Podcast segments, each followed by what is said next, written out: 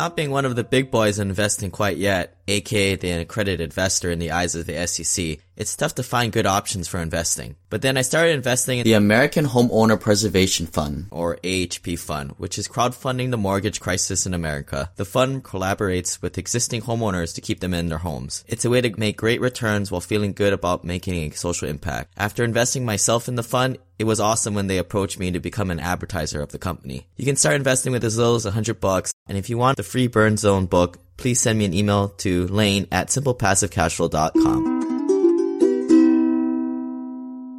On this week's show, we're going to be discussing overseas trusts, pretty much the uh, bazooka version of asset protection. Now, a lot of you guys have been calling me, and you know, I'm totally fine uh, taking these shorter introduction strategy calls for you guys for signing up for the Hui Deal Pipeline Club. Sign up for that at simplepassivecashflow.com slash club. But a common question that comes up is like, you know, I've got a property or two, my net worth is under $500,000. What do I do? I do these LLCs and series LLCs, and all that's fine. But once you get above a million million dollars net worth, you're going to want something different. And quite frankly, those LLCs and series LLCs ideas, there's a little bit of kitty stuff and they work in theory and they're not entirely foolproof. I think it's fine. I'm not giving any legal advice here, but if your net worth is under half a million or even half, even a million, honestly, you don't really have much to lose. And oftentimes the best defense for a lawsuit is being broke and them not having too much of a prize to go after. So today's podcast is again talking about overseas Trust. It's going to be also in webinar version. So if you guys haven't checked out the YouTube version, sign up there and click the bell to subscribe and you get signed up for a quarterly prize there. But you also get to check out the slides that came along with this recording. So if you guys are interested in implementing the strategy yourself, it is very expensive. And look, if you're not a million dollar net worth guy, this ain't for you. But I think that a lot of people are going to be heading in that direction. I mean, most of my, you guys, my investors, you guys are able to save $30,000 after your day job and all your expenses. And a lot of you guys are able to save 50 or $100,000 every year. So in just in a matter of years, it'll be over a million dollars off to the next four and a half million dollar milestone, which everybody talks about. And this type of asset protection is exactly what you're probably looking for. In fact, this is sort of a strategy that I use today for myself, being out in the spotlight and being at a pedestal to be taking pawn shots of frivolous lawsuits. So enjoy the show. And if you guys have any questions or serious about getting this type of asset protection, shoot me an email at lane at simplepassivecashflow.com. And we'll see you guys later. This is a story about a dude named Lane. He moved to the mainland and bought one place to stay. And then one day he went try to rent them out.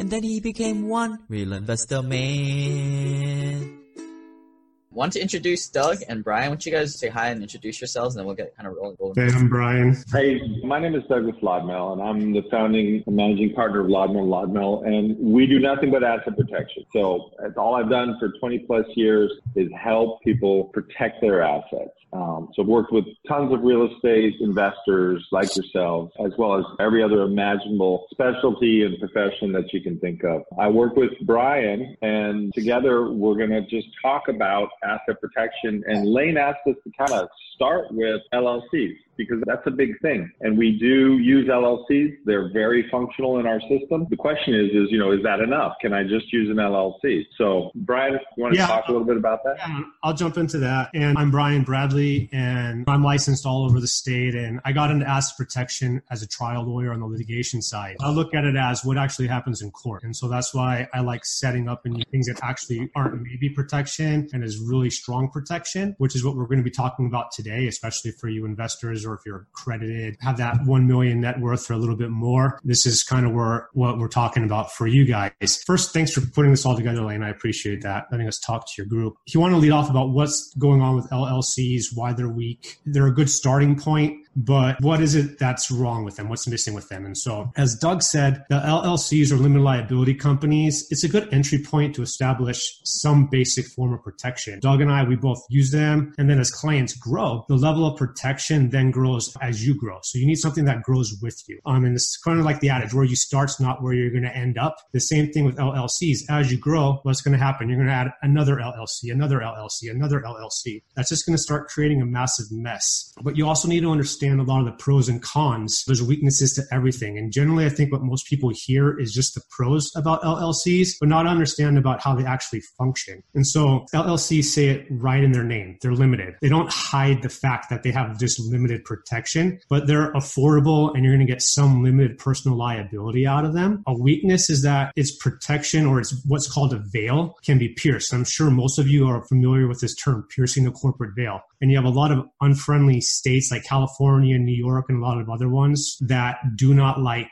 to honor the limited liability protection and they're easy to pierce. And then depending on the state and the jurisdiction, you can either have really strong charging orders or horrible ones. And so what a charging order is referring to is how much a creditor can actually collect from you, the member who owns that LLC. And so good state charging orders are going to have the charging order being the sole remedy. Basically, it's saying that a creditor with a judgment against the member, you, the owner, is going to be entitled only to that limited remedy or that charging order. That's it. But LLCs have limitations and drawbacks. You know, states have started differentiating between themselves and just how serious they're going to take asset protection. Like California, they're basically termed non-asset protection friendly states. And same with New York and a lot of other states. So if you're really interested in true protection, it's important to understand what these limitations are and what are some of the solutions around them that we provide. And so as case laws developed over the decades, we're seeing courts completely disregard the charging order only remedy and then directly reach LLC assets. So whatever assets you put into those LLCs that you're thinking you're protecting, courts are just piercing straight through them and then letting those assets be reached by creditors. And this is becoming really common. It's just called piercing the corporate veil. Maybe you can do a little example on this. We all think we're getting tricky here by using these Nevada or Wyoming or Delaware LLCs, but maybe explain how it doesn't really protect you over that charging order protection or how you can pierce that and now you're charging order protection. Yeah, Doug will hit that on a deeper yeah. level later okay. in the presentation, but a lot of these are created state statutorily for state residents. And so you're having a lot of out of state residents using, we'll just use California as an example, using Nevada Asset Protection Trust or Californians using Delaware or Texas or Nevada LLCs. And the courts is saying, well, your assets are here in California. You're being sued here in California. Why do I care that you created something in another state? The tort laws that are going to be applied are going to be applied in the state where you're being sued anyways. And so they just completely disregard those entities. And that's one of the major weaknesses. And we'll get into a little bit more detail of that in the presentation as we start going through domestic versus offshore. And then I can break down some of the case law with Doug on that just to show, you know, like we're not just making this up. And one thing before I shut up, again, this is for accredited investors and above, and especially if you're in a high risk profession like a doctor, you got a lot of liability. I am ter- personally very terrible at keeping bank accounts and credit cards straight. I think it's a complete waste of time for me to worry about that. So that's why I like something like this. And someone had set up something previously very similar to what this is, but there's a little bit of issues with it. Maybe you guys will go into it, but kind of what I'm doing to kind of protect myself. Again, I'm the general partner in all my deals. So my butt is kind of out there and I'm obviously very public facing. So this is just what I'm doing. It may not be for you, but like how Brian's saying, you'll grow into this as your net worth gets one, two million and above. Yeah. yeah, and I'll piggyback off of that even is it's even stageable because I don't want you to scare away a lot of your members to where let's say they just need an LLC, but at the end of this, like, oh, hey, I really want to grow into this later on. You start and you scale in LLC, asset management limited partnership, that then goes into it and the bridge trust later on which would touch upon how it scales out later on. So we don't need to scare away everybody. so to get back to the you know the LLC, it's just you have single member LLC exemptions, and that's become a major concern. Some states like California have shown just a consistent propensity to be hell bent on disregarding them, and they're just determined to pierce all of your LLCs. And so the LLC is a good starting point. I don't want to scare people away. It gets property out of your name. You use them. The last thing you want to do is own anything personal personally, but what's missing is the full strength that you really want and that we're going to be talking about today. You know, like the offshore asset protection component to it when you get to that million dollar net worth mark. And so we're going to break this down for you more and Doug's going to jump in with our slide presentation. I'm just going to interject here and there. Have you ever listened to a podcast or been in a seminar and too afraid to ask a slightly personal question? Our mastermind will have an intimate feel where people are going through the program together and at their own pace if needed in order to foster friendships. When I was learning and paying thousands of dollars for masterminds and mentorships, the network, however hokey pokey as it sounds, was a big part of it. What happens in the mastermind stays in the mastermind. We'll use the bi weekly webinar sessions to dissect concepts with real life examples. Hear how someone else might implement something like infinite banking concept on a hot seat session. Our group will attract thought leaders to meet just with our exclusive group. We can get FaceTime and ask individual questions. Why? Because our group will be people who put their money where their mouth is and go out and make things happen, as opposed to your local REI club which is traditionally just a bunch of tire kickers and some sharks. SimplePassiveCashFlow.com backslash journey to learn more. Okay, great. Well, LLCs are great, and they are definitely the first step. Just like anything, though, they're just limited in, in their ability to take you all the way. So, really, the question then is, what do we do after you've got your LLCs? Well, from there, we look at a tool called an asset management limited partnership. You can think of this as a holding company. This is where your LLC goes. So in your current model, if, if you just have LLCs and you're the member, that's where the breakdown occurs. In a, this model, you're going to actually have a holding company that's the member. So it's going to hold your LLC interest, whether you own 100% of the LLC, whether you own 10%, whether you own 1%, it doesn't matter. Whatever percentage you own. It can hold other companies. It can hold stock cash, any kind of securitized asset. And here we get a choice because Brian made a really good point. If you have real estate in California and you create a Nevada LLC thinking, oh, I'm going to get all this great Nevada protection, and then you put California real estate in it, we can absolutely tell you for sure a California court is not going to apply Nevada law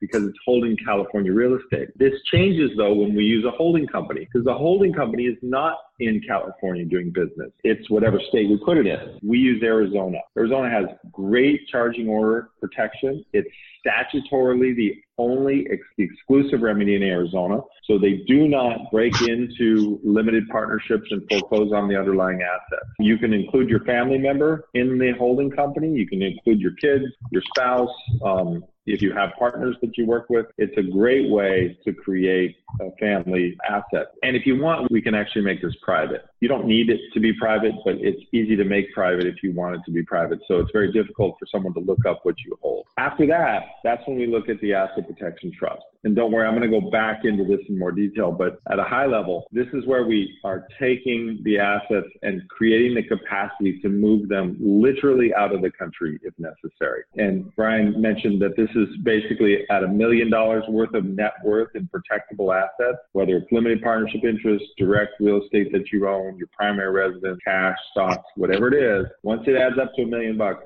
we start looking at the asset protection trust. It's not limited to any specific type of risk. It just protects the asset. And again, privacy. I really want to talk about the asset protection trust because this is the thing that there's a lot of misunderstanding, confusion, and misinformation on the internet about. So what is it? Really simply, it's called a self-settled spendthrift trust. All that means is that you creating it for yourself and you're putting spendthrift provisions in it. And what a spendthrift provision is, is it's a provision that exempts those assets from a creditor. It says, hey, if a creditor is trying to reach these assets, don't give them to them. So there's two ways or two schools of thought in this. You can do a, an asset protection trust internationally, or you can do it domestically. Talk about both. The international option was created first, created in 1984, so over 36 years ago, so a long time. It has statutory non-recognition of any other country's court order or judicial proceeding, which means if you get a judgment against you here in the United States and you take it down to the Cook Islands, it's literally worth nothing down there. You have to start the case all over again. You have to prove your case beyond a reasonable doubt, which,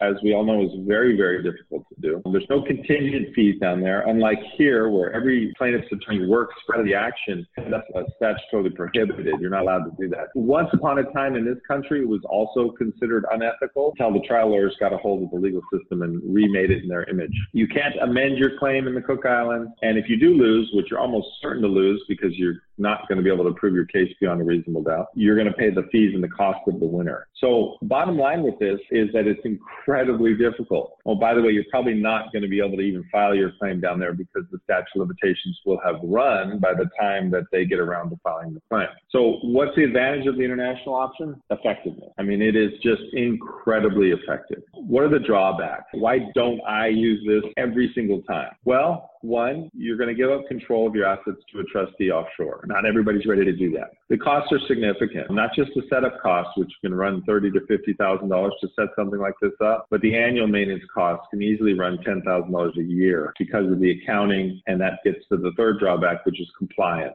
The offshore trust has to have a fair amount of IRS compliance each year. So again, you know, these things are there's no extra taxes, but it is expensive, and you do have to raise your hand with the IRS. So what about the domestic option? This is newer. They came around in 1998, so about 15 years after the Cook's Trust, Alaska decided let's give it a shot. Once Alaska passed the statute, a bunch of other states jumped on board. Definitely Nevada and Wyoming and Delaware. So today we have 16 U.S. states that have passed some form of domestic asset protection trust uh, legislation. That's the, the DAPT, right? What people call it, domestic asset protection. Yeah, I think exactly. a lot, of people use Nevada. I think mine's was set up in Nevada, but why do people use that state or? Yeah, so Nevada got really behind the DAPT, the Domestic Asset Protection Trust, and so they've been very good about trying to amend their statute and keep it as current as possible and keep it as aggressive as possible. So if you're going to use a domestic asset protection trust, Nevada is considered the best state.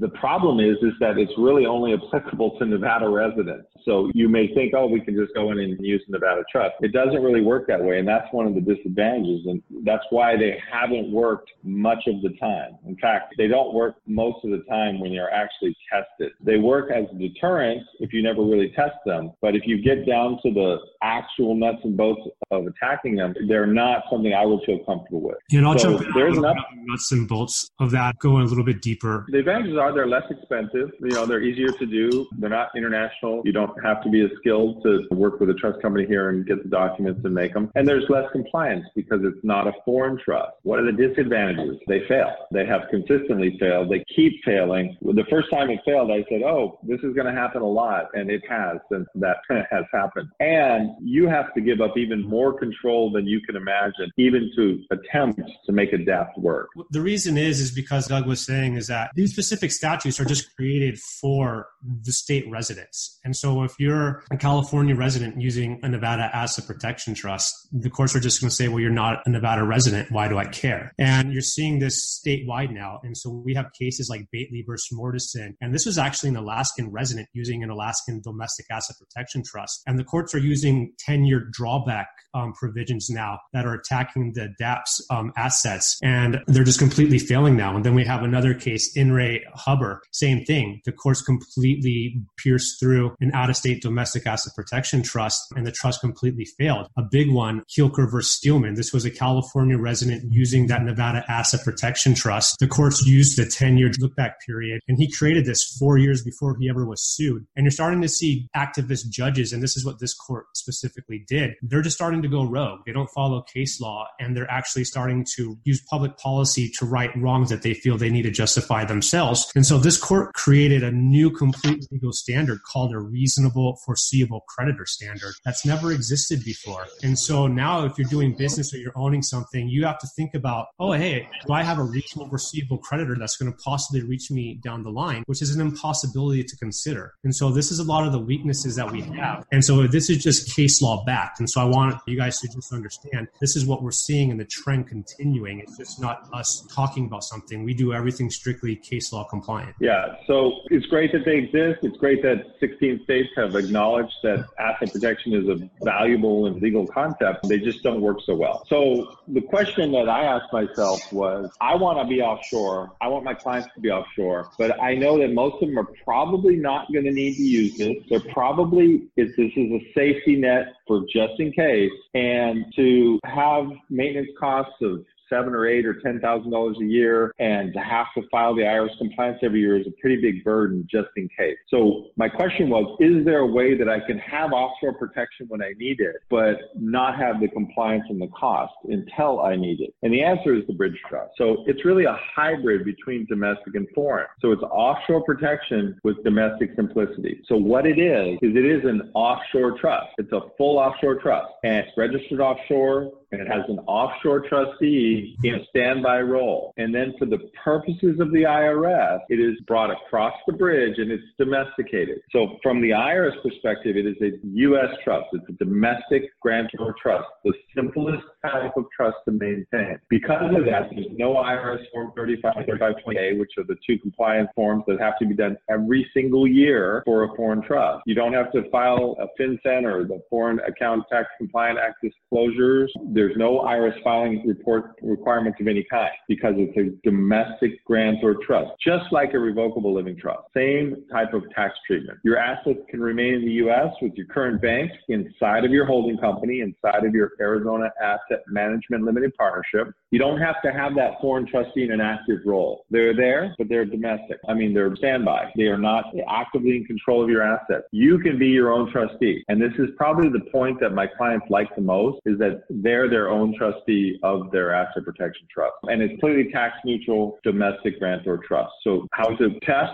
when we look at the four things we want, was it effective? Yeah, it's, it's completely effective because if we ever use it, we declare an event of duress, the assets cross the bridge, the U.S. jurisdiction is dropped completely, and it becomes a fully foreign trust, a Cook Islands trust with all the protections of the Cook Islands. So it is completely effective. Control, you get to remain in control of the trust unless we get to that point where we have to trigger the trust and cross the bridge. Cost, much more reasonable. It's only a couple of thousand dollars a year to maintain this type of trust versus eight to ten thousand dollars a year and less to set up. And then compliance, there's none. There's no IRS forms of any kind unless or until we have to cross the bridge. That's when we're going to have some compliance. But at that point, I can tell you, if you've got a serious enough threat where we need to be in a foreign trust, you are going to be happy at that point to pay the compliance and file the forms and do all the things because then we're using the protection. Is this trust irrevocable or revocable? Yeah, great, great question, Lane. So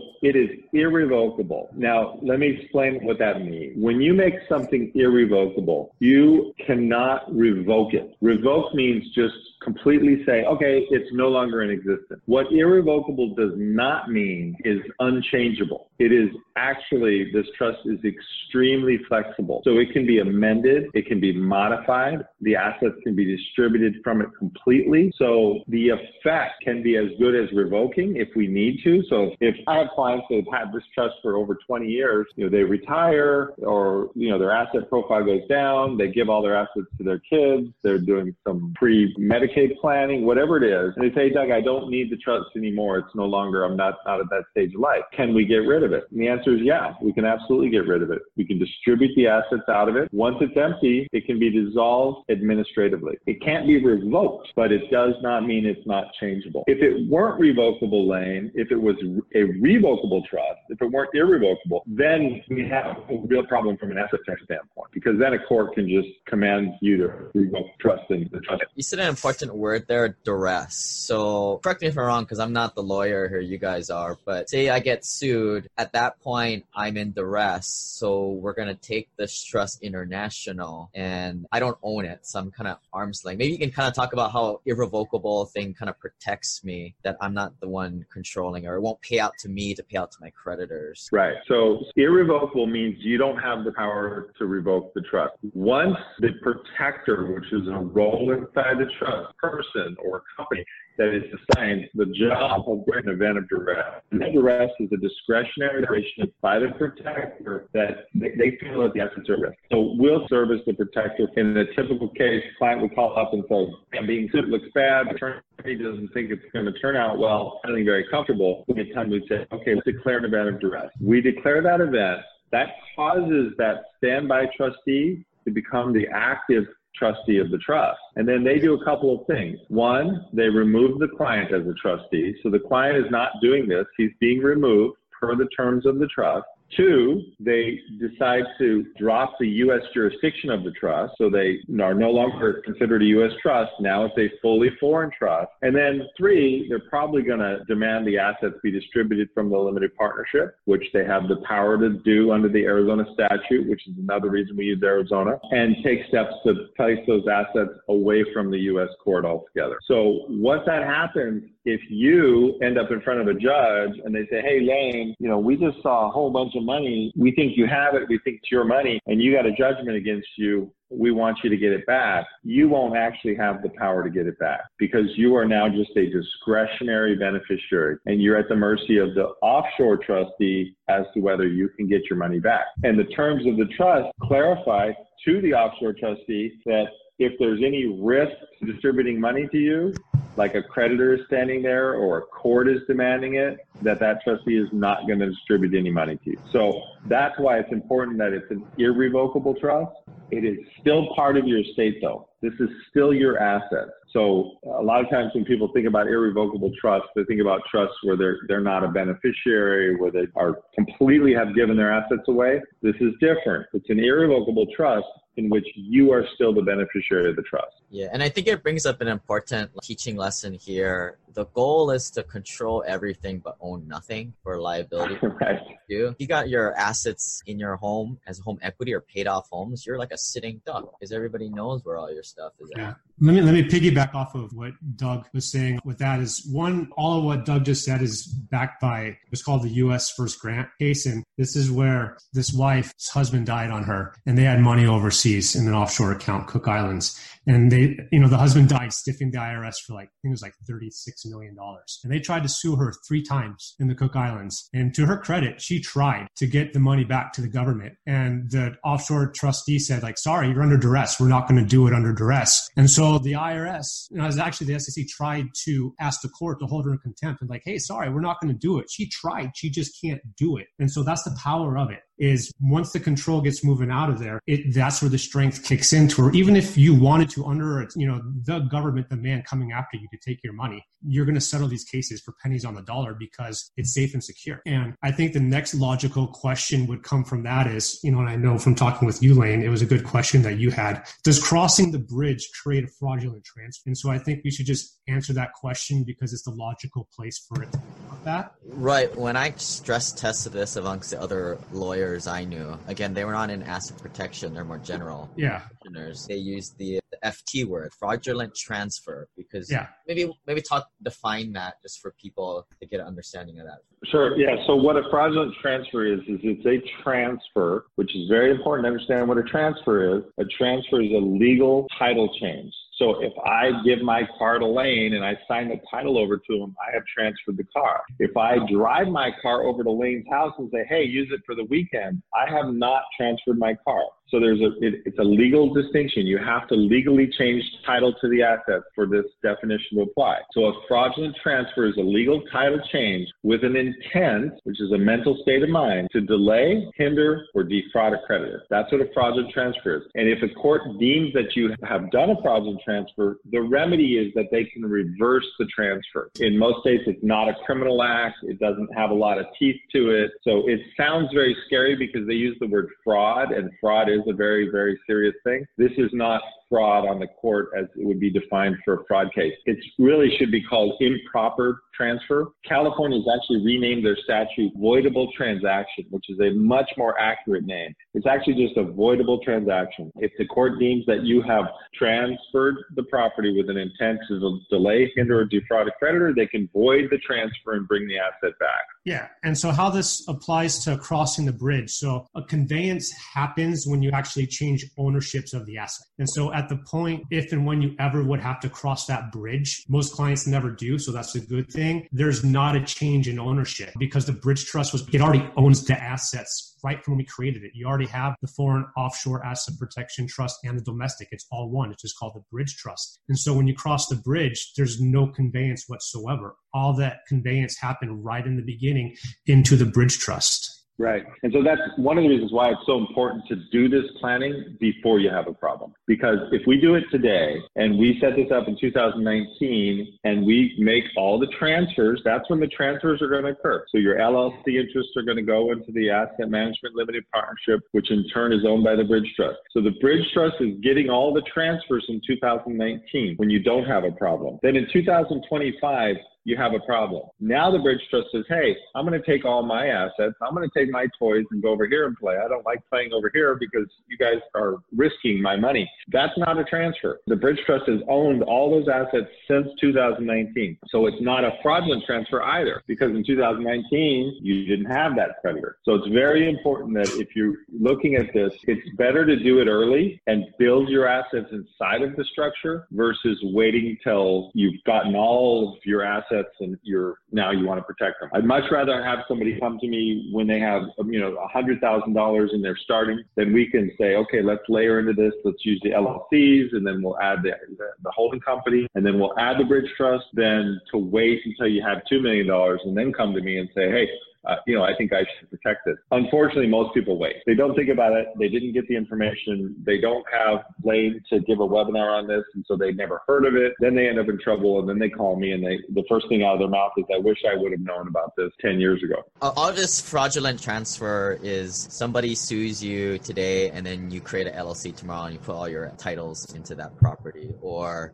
a creditor sues you, and now you're trying to hide bank account money into another hidden bank account. That would be right yeah. obvious example of a, of a fraudulent. That's a good breakdown. Explanation that you guys just gave. Why is it not a fraudulent transfer? You guys have to think for yourselves. Me personally, I'm kind of coming around to the idea. Yeah, it's, it's an important distinction. Now, here's the other thing on this point is once we've crossed the bridge, the court here doesn't have any power to void the transaction. They might say, well, you know what? We deem that a fraudulent transfer. We don't care. We're going to make up a new rule. We're going to deem it a fraudulent transfer anyway because we're trying to get a result. Well, that's fine, but the Cook Islands is not going to recognize that from a U.S. court. So even if the court here did deem a transfer that is not fraudulent transfer by definition, but they did it anyway. As Brian said, they make up their own rules all the time. Even if they did, they won't actually have any power to get the money back from the Cook Islands. This leaves you in the driver's seat. Very important concept of asset protection. It's not about telling everybody to go pound sand. It's about putting yourself in a position where you can negotiate and you have leverage. It's all about leverage. This is the whole deal. We want our clients with the leverage so that if you do get into a scrape and you do need to make a deal, it's a deal on your terms, not on their terms. If your assets are all sitting and available, then you're going to feel much more vulnerable. You're going to cut a much worse deal to avoid going to trial. Whereas if your assets are all protected, you're going to cut a much better deal or you're going to say, go to trial, go ahead. Even if you can win, you're not going to collect against me. I have seen this work so many times. It is so effective. I just wish everybody would realize the power of that because that's what this is all about. It works because law firms are businesses. The first thing I always had to do was assess, am I going to make my profit off of this, you know, and my cost? And so I always had to understand what assets were there, what assets were available and not leveraged. Where's the money coming from? How much is the case going to cost? And if I don't make a profit, my doors are going to close very, very soon. So people need to f- forget about the business end of law firms also. This attacks the business end of it. Yeah, we take away the incentive. What Doug is saying, most court cases, it'll be a settlement, right? What is it, 99% or something like that? I personally like the attitude of go pound sand, guys. If you guys want to sue me, first of all, you're going to have to find a lawyer that's licensed in the Cook Islands. I don't yeah. know if he's going to have to fly his butt out there, but he's definitely going to have to work off no retainer, right? Which is kind of what Brian talked Yeah, I use the go pound sand a lot. well, I like to prepare everybody that it's about negotiation. There are definitely times where we tell them to go pound sand because that's the best possible negotiation tactic we can do. I mean, we absolutely use it all the time. And it works. I mean, you know, it's just that strong. Yeah. And I think one of the, you know, it's not really about anonymity at this point because it's strong. And so if you are being sued, you know, like, here's my bridge trust, here's my offshore Cook Islands account. If this were to get a judgment against me, you're not going to collect anything. Penny on the dollar. Goodbye. So let me put it all together. So I'm very visual. I like to see how things kind of work in a graph. So here's the Asset Management Limited Partnership. Put that in the center because that's your holding company. We also then add to it your LLCs. I make little houses out of the LLCs because they hold houses, they can hold boats, they can hold airplanes, any kind of asset that you value or that has enough risk that we want to isolate it. And then you have the bridge trust, and then you have your estate plan, which is typically a revocable living trust. So how does this all fit together? Well, the limited liability companies are going to be owned by the asset management limited partnership. So they're going to be an asset of the limited partnership. What else goes in the asset management limited partnership? Your cash, your stocks, your bonds, your collectibles, your Bitcoin, your cryptocurrency, any kind of securitized asset is going to go in there directly. So the end game is that most of your assets are going to be in the asset management limited partnership. So who owns and controls the asset management limited partnership? Well, you control it because you're the general partner and the bridge trust owns it because it's the limited partner. So you have control and the bridge trust has ownership. This is where we get that fraudulent conveyance concept. The bridge trust already owns all these assets. So if you die, then we have straight up passed through the revocable living trust. All the bridge trust assets actually passed down through the revocable living trust and they distribute to your estate. You maximize your estate tax exemptions. You avoid probate and the assets smoothly pass to your heirs. That's the most likely case. Or we have a real threat, at which point the assets get demanded from the bridge trust and then the bridge trust takes whatever steps it deems prudent, which can include moving those assets actually offshore, physically offshore. That means we have opened up Swiss accounts, move assets to Switzerland, had the bridge trust go and pick up all your gold. And I have one client, he's got this ridiculous art collection worth several million dollars. And I remember distinctly the day we had the discussion about how we're going to have it all picked up by secure vans and, and taken to a secure vault in the custody of the trustee so that if someone came, the sheriff came and wanted to collect all his art, it wouldn't be available. It wouldn't be there for him. And there'd be no way that they could force him to, to bring it back. So that's the concept. This was a really high level presentation. The best best thing that Brian and I can do for you is really to, to individually talk to you about your specific situation. So I really would encourage you to call us. Usually there's a charge for an analysis, but for Lane and his group, there is none. So we will talk to you at no charge and help you understand if you want to just have a, a conversation about your specific assets, your situation, your risk, because everybody's different. This is just a very generic high level approach to it. So I hope that was helpful and definitely questions we'd be happy to answer. I got a couple. I'm just cruising through some of the chat. So Mark Perry asked, what if the majority of your assets are held in retirement accounts at the present time? Is this a type of protection that's needed? Great. It's a great question. So, Mark, you're pretty much solid. If you're in a ERISA type qualified retirement plan, you already have asset protection because believe it or not, the U.S. government actually believes in this concept and they actually don't want to leave people destitute because guess who gets to support destitute people in retirement? The government. So, retirement plans, particularly ERISA qualified plans, but also IRAs to some degree based on your state, are already protected. So, you don't don't have to use this type of planning if your assets are already in a qualified plan. Yeah, I was going to say, like for the IRA part of it is, you know, it's state dependent. And so some will have great protection, yeah. some are going to have completely crappy protection, and they're not going to protect you for IRAs for, you know, it's always going to be a fraudulent or intentional act argument because that's an exemption for those protections from that. And then another one, what is the source of the risk that you think is the concern here? And I think one of the main concerns here is people don't know where they're going to get sued from. You can, it's the negligent things that come and bite you in the butt at the end of the day. A lot of times you loan out your car, the person is drinking and driving and T-bone somebody. You own a rental property, and there's a fire. Or one of the renters holds a party and they get drunk. Someone gets drunk and kills somebody, drinking and driving. Uh, you own a business. There's a lot of liability in owning a business that people don't even think about just from owning the business. You're a medical doctor and you're investing. Real estate investors have some of the highest litigation. It's like, I think the heaviest litigated area of law that there is. You can get sued from so many ways. And so the more you have, the more, you know, moving parts you have, the more concerned you're going to be about the litigation side of things and just the unknown. Yeah, that's the best answer. There, you have no idea what you can be sued from. Sometimes just having money is enough to get somebody interested in suing you. So my philosophy is just create as much of a barrier as you can so that you don't become the target. I got a question. So you got your houses, you're putting it in the lock there. You got them in LLCs. What right. is the lock? Is that an LLC? Is it an S corp? What is? No, that's the Asset Management Limited Partnership. That's that Arizona holding company that we talked about. Maybe you can talk a little bit about what is the advantages of the Arizona LP. Yeah, so there's a couple of distinct ones. One, Arizona has followed suit with Nevada, Delaware, Wyoming, and made the charging order the exclusive and sole remedy against a partner in the partnership. So in Arizona, they will not foreclose on the partnership and uh, go in and reach the underlying asset. So if you have a creditor, what happens is, is if your assets are in a, a limited partnership in Arizona and that creditor gets a million dollar judgment against you and you have a million dollars sitting in cash inside of this partnership, the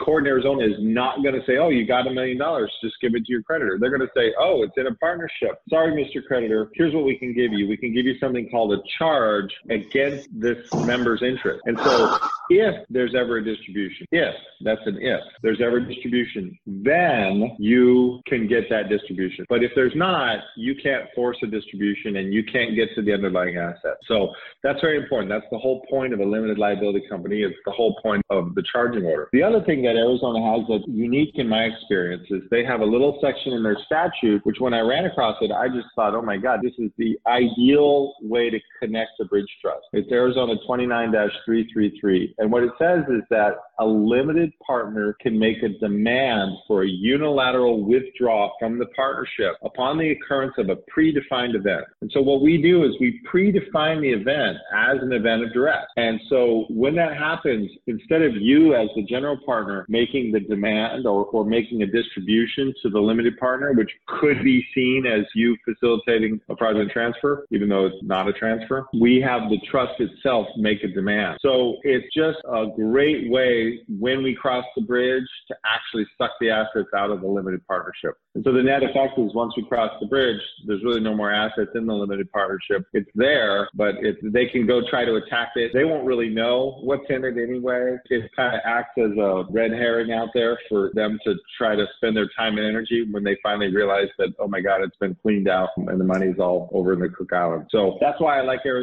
My office is in Arizona as well. So we can easily manage the thousands of uh, limited partnerships that we have set up. And finally, there's one thing that is truly unique in my experience. Arizona, and only for limited partnerships, does not have any paperwork required or any annual fee. So once I set up a limited partnership in Arizona, unless I actively dissolve it, it stays valid. I had another guy call me and he had set up his holding company as a Nevada LLC, which is a common thing. I see it a lot. And he didn't pay the fee in Nevada. He had gotten behind several years. He just kind of figured that there. Uh, and then he had to use it. And he called me. He said, Doug, uh, what do I do? And I, I looked at the entire structure he had set up with somebody else. I said, you've got to revive this. And he goes, okay, can you do that for me? The bill for reviving his LLC was going to be $8,000. And even then we had the risk of a court looking at it and saying, well, it was defunct for five years and disregarding it, like Brian said in the beginning. That's a case where the corporate veil was very likely to be pierced. So just not having to worry about that in Arizona is a huge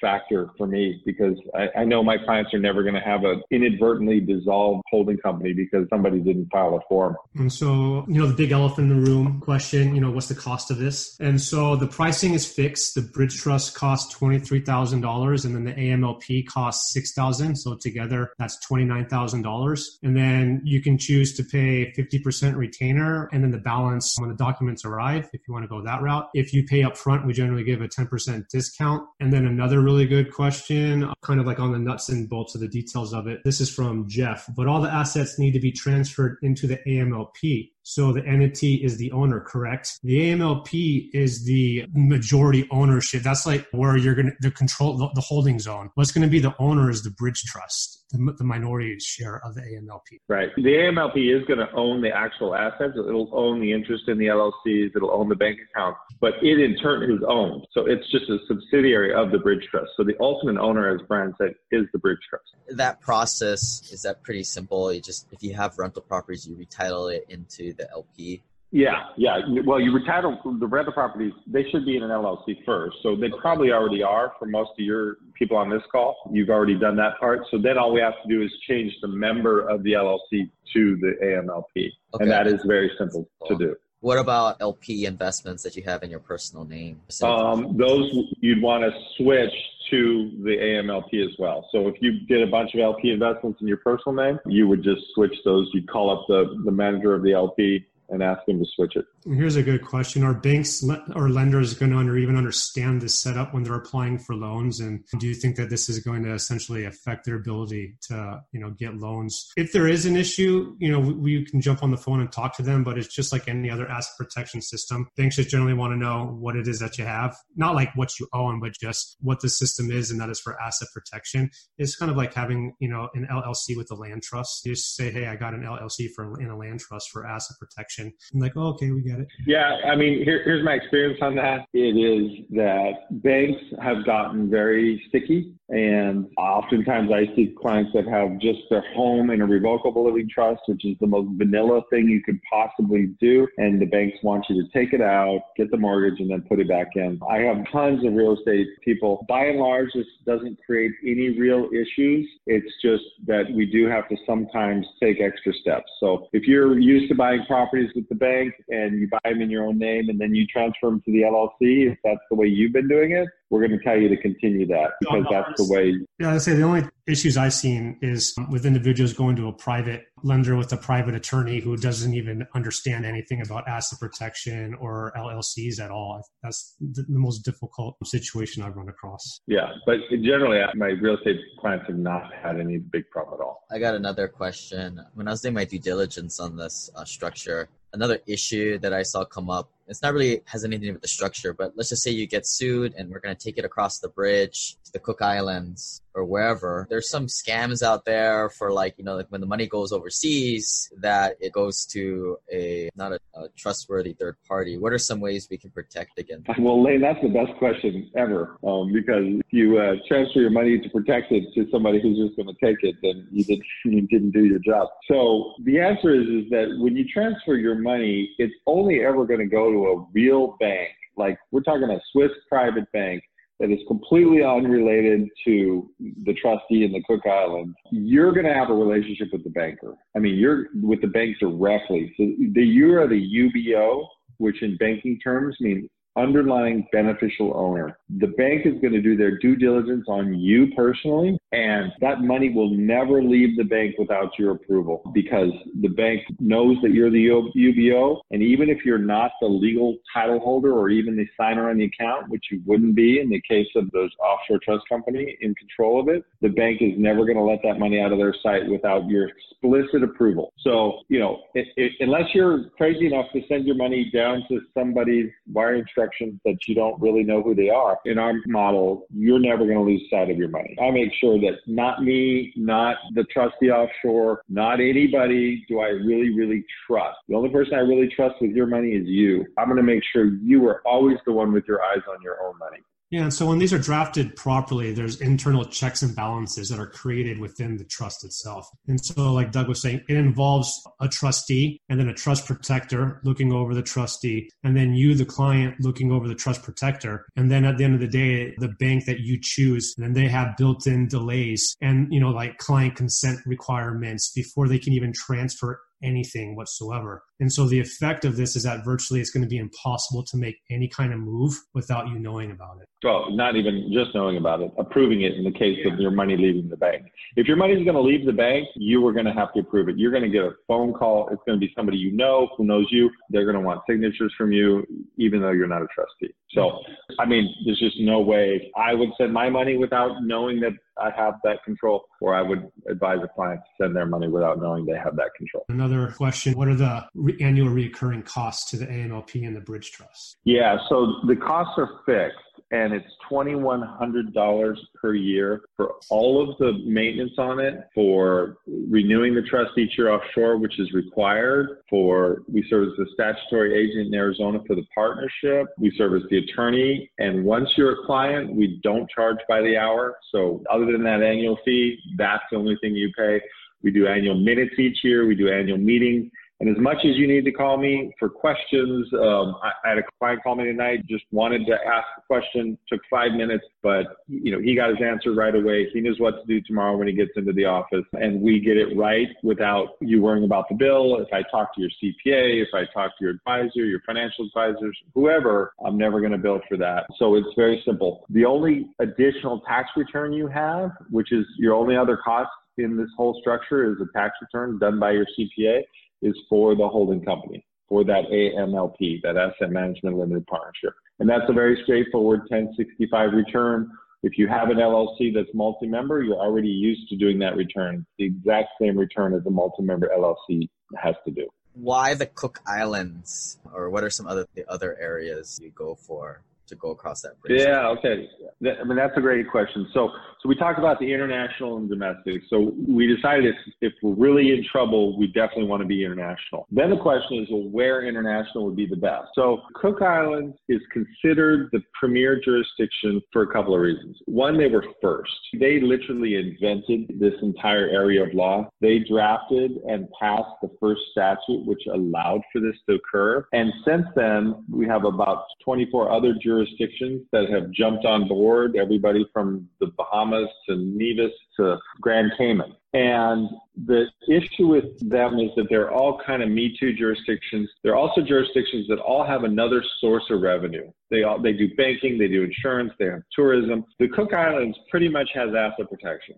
That is its industry. It has developed to become a huge huge part of their economy. It is extremely important to the Cook Islands. And not only were they first and therefore had almost all of the initial cases come through the Cook Islands, but they have continued to evolve their statute, pass new statute, pass amendments, and improve it to make it better and better. So, in my opinion, they're just the best jurisdiction because of their level of experience and the fact that they are very proactive in making sure that this works.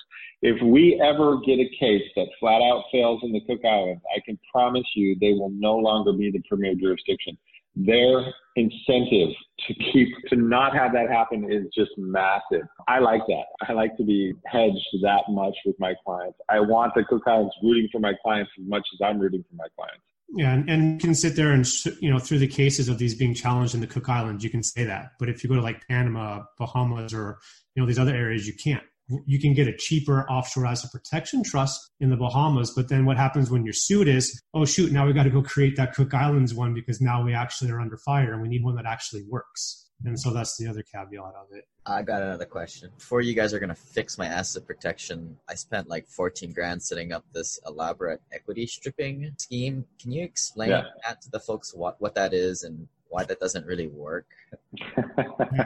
okay. I mean, my money just um, didn't go to nothing, did it?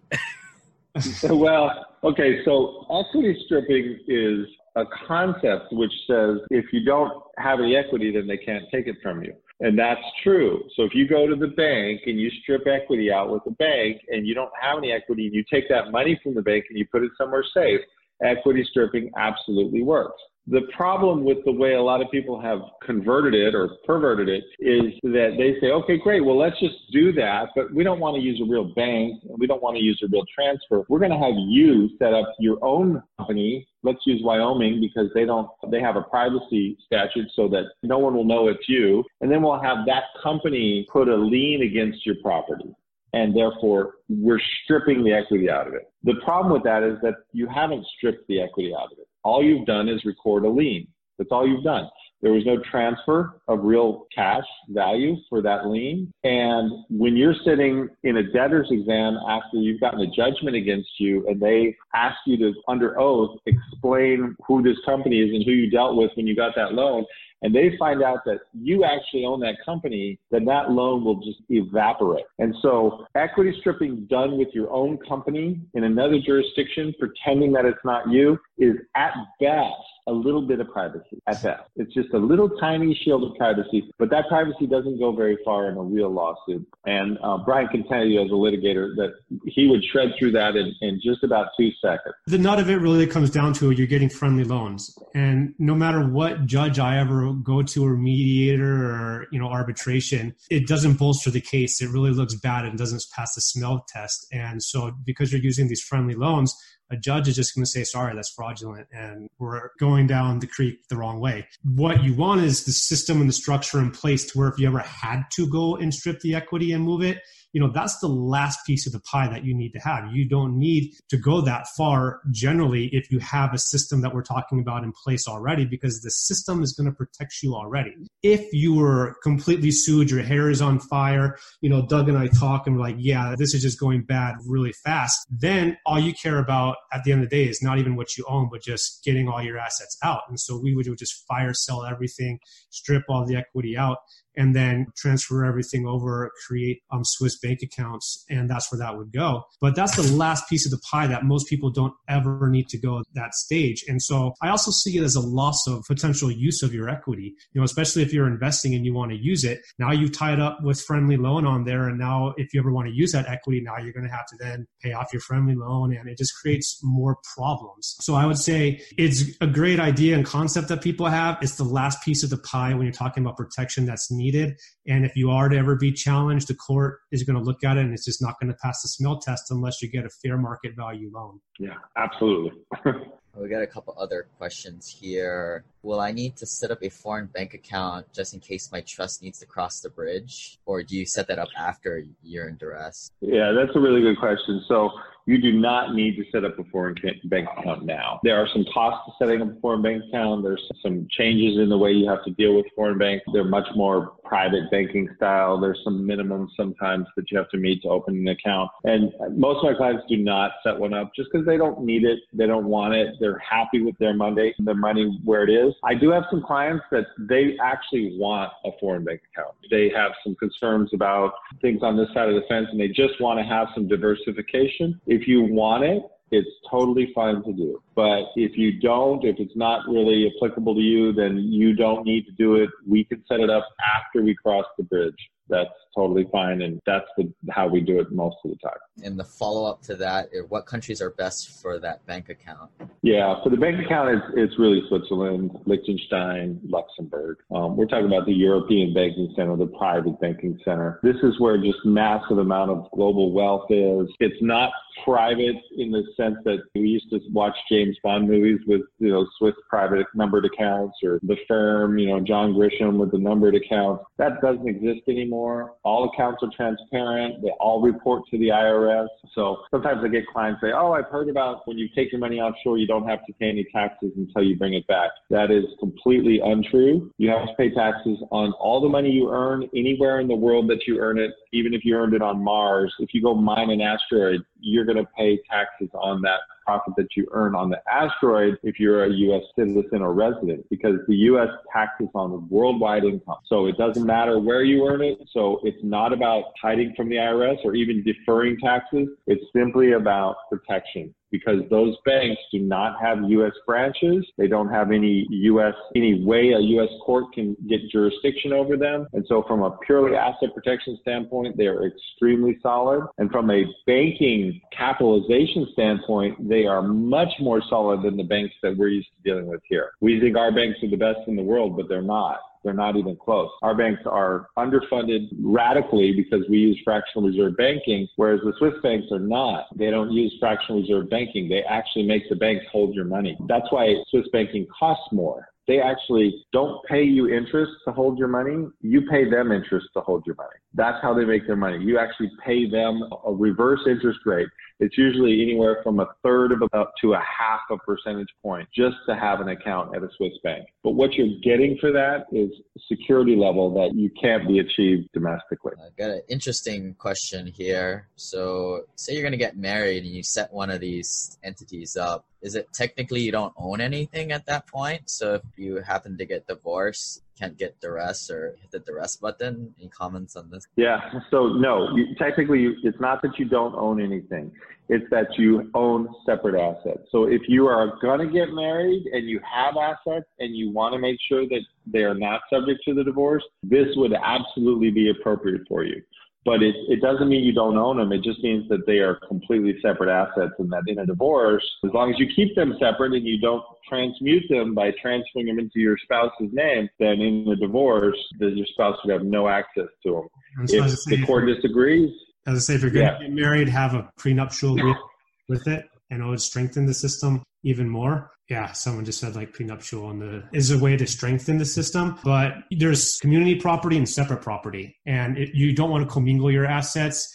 And anything you start accumulating during that marriage is going to be deemed community property. And so uh, the next question, like, oh, I want to get in a divorce. Is this going to protect me from having to give my spouse that I'm divorcing assets? No, you know, is community assets. Um, what's community is community, and you're going to have to go through the court system to determine who gets what. But there's ways that you can structure and we can work through the system to protect the individual assets, the separate property. And so there's ways to work it within the system for that. So if, if you're going to do this and you want to keep that separate property, you don't want the future spouse's name on the trust or how do we ensure like if you are married and then transfer them to them as it should? We talk a little bit about that. If you are married and you end up with a divorce, I mean, if you end up dying and you want the assets transferred, then they're going to transfer because you're going to direct the bridge trust to pay to your estate and then pay to your spouse. As long as you're married, it'll transfer without any issue whatsoever. If you get divorced, though, then of course you're going to change that, and you're not going to leave your assets to your spouse, and the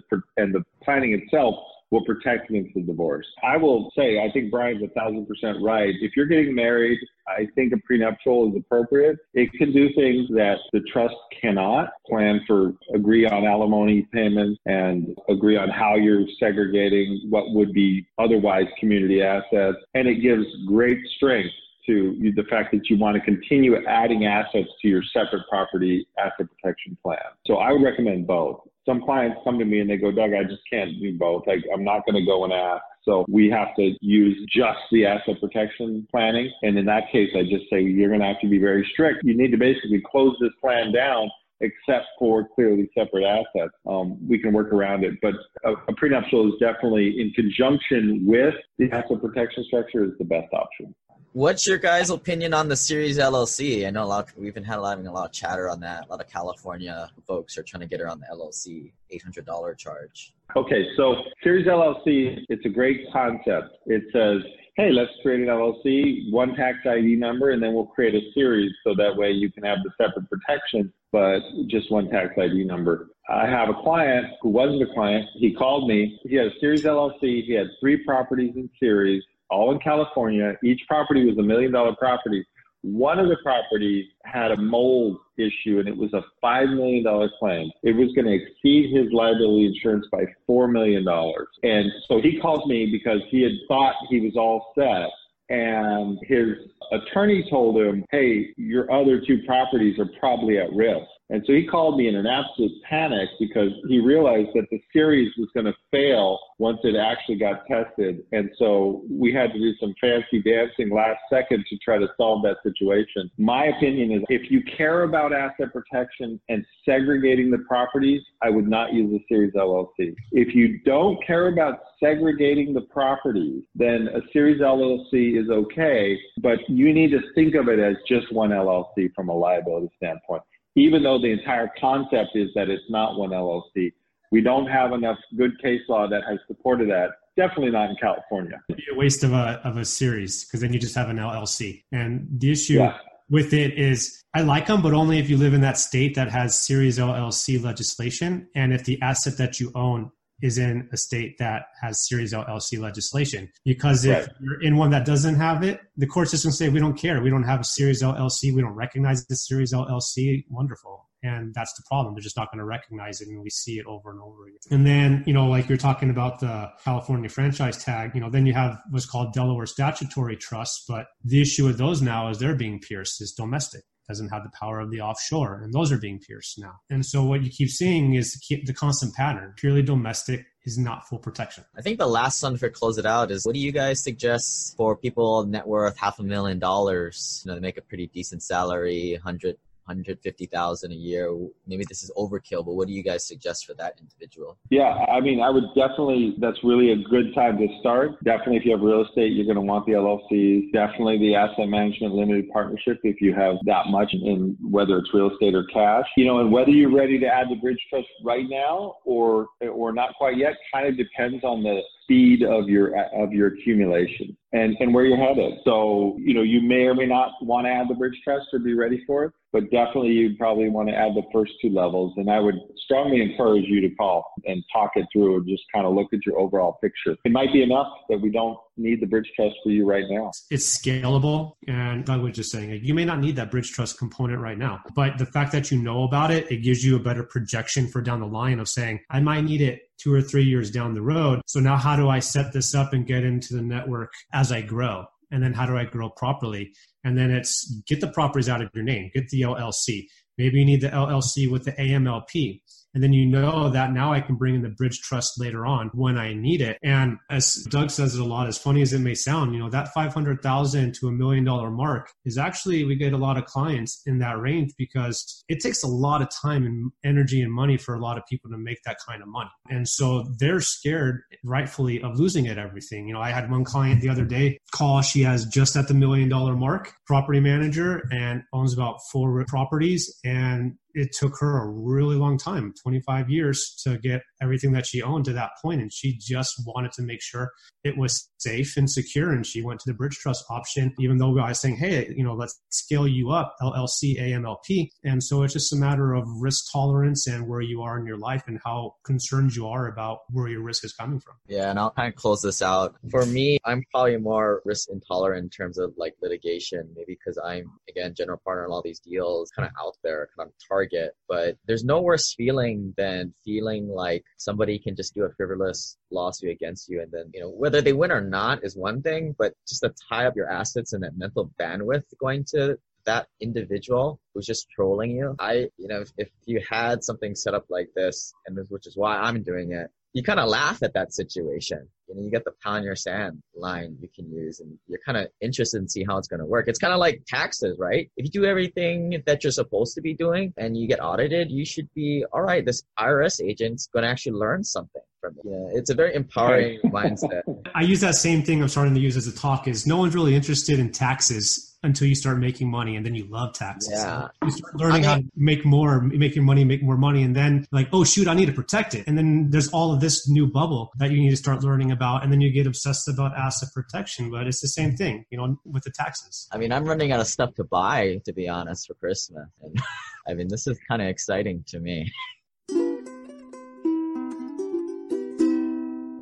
This website offers very general information concerning real estate for investment purposes. Every investor situation is unique. Always seek the services of licensed third-party appraisers and inspectors to verify the value and condition of any property you intend to purchase. Use the services of professional title and escrow companies and licensed tax, investment, and or legal advisor before relying on any information contained herein. Information is not guaranteed as in every investment there is risk. The content found here is just my opinion and things change and I reserve the right to change my mind. Above all else, do your own analysis and think for yourself because in the end, you are the only person who is going to look out for your best interests.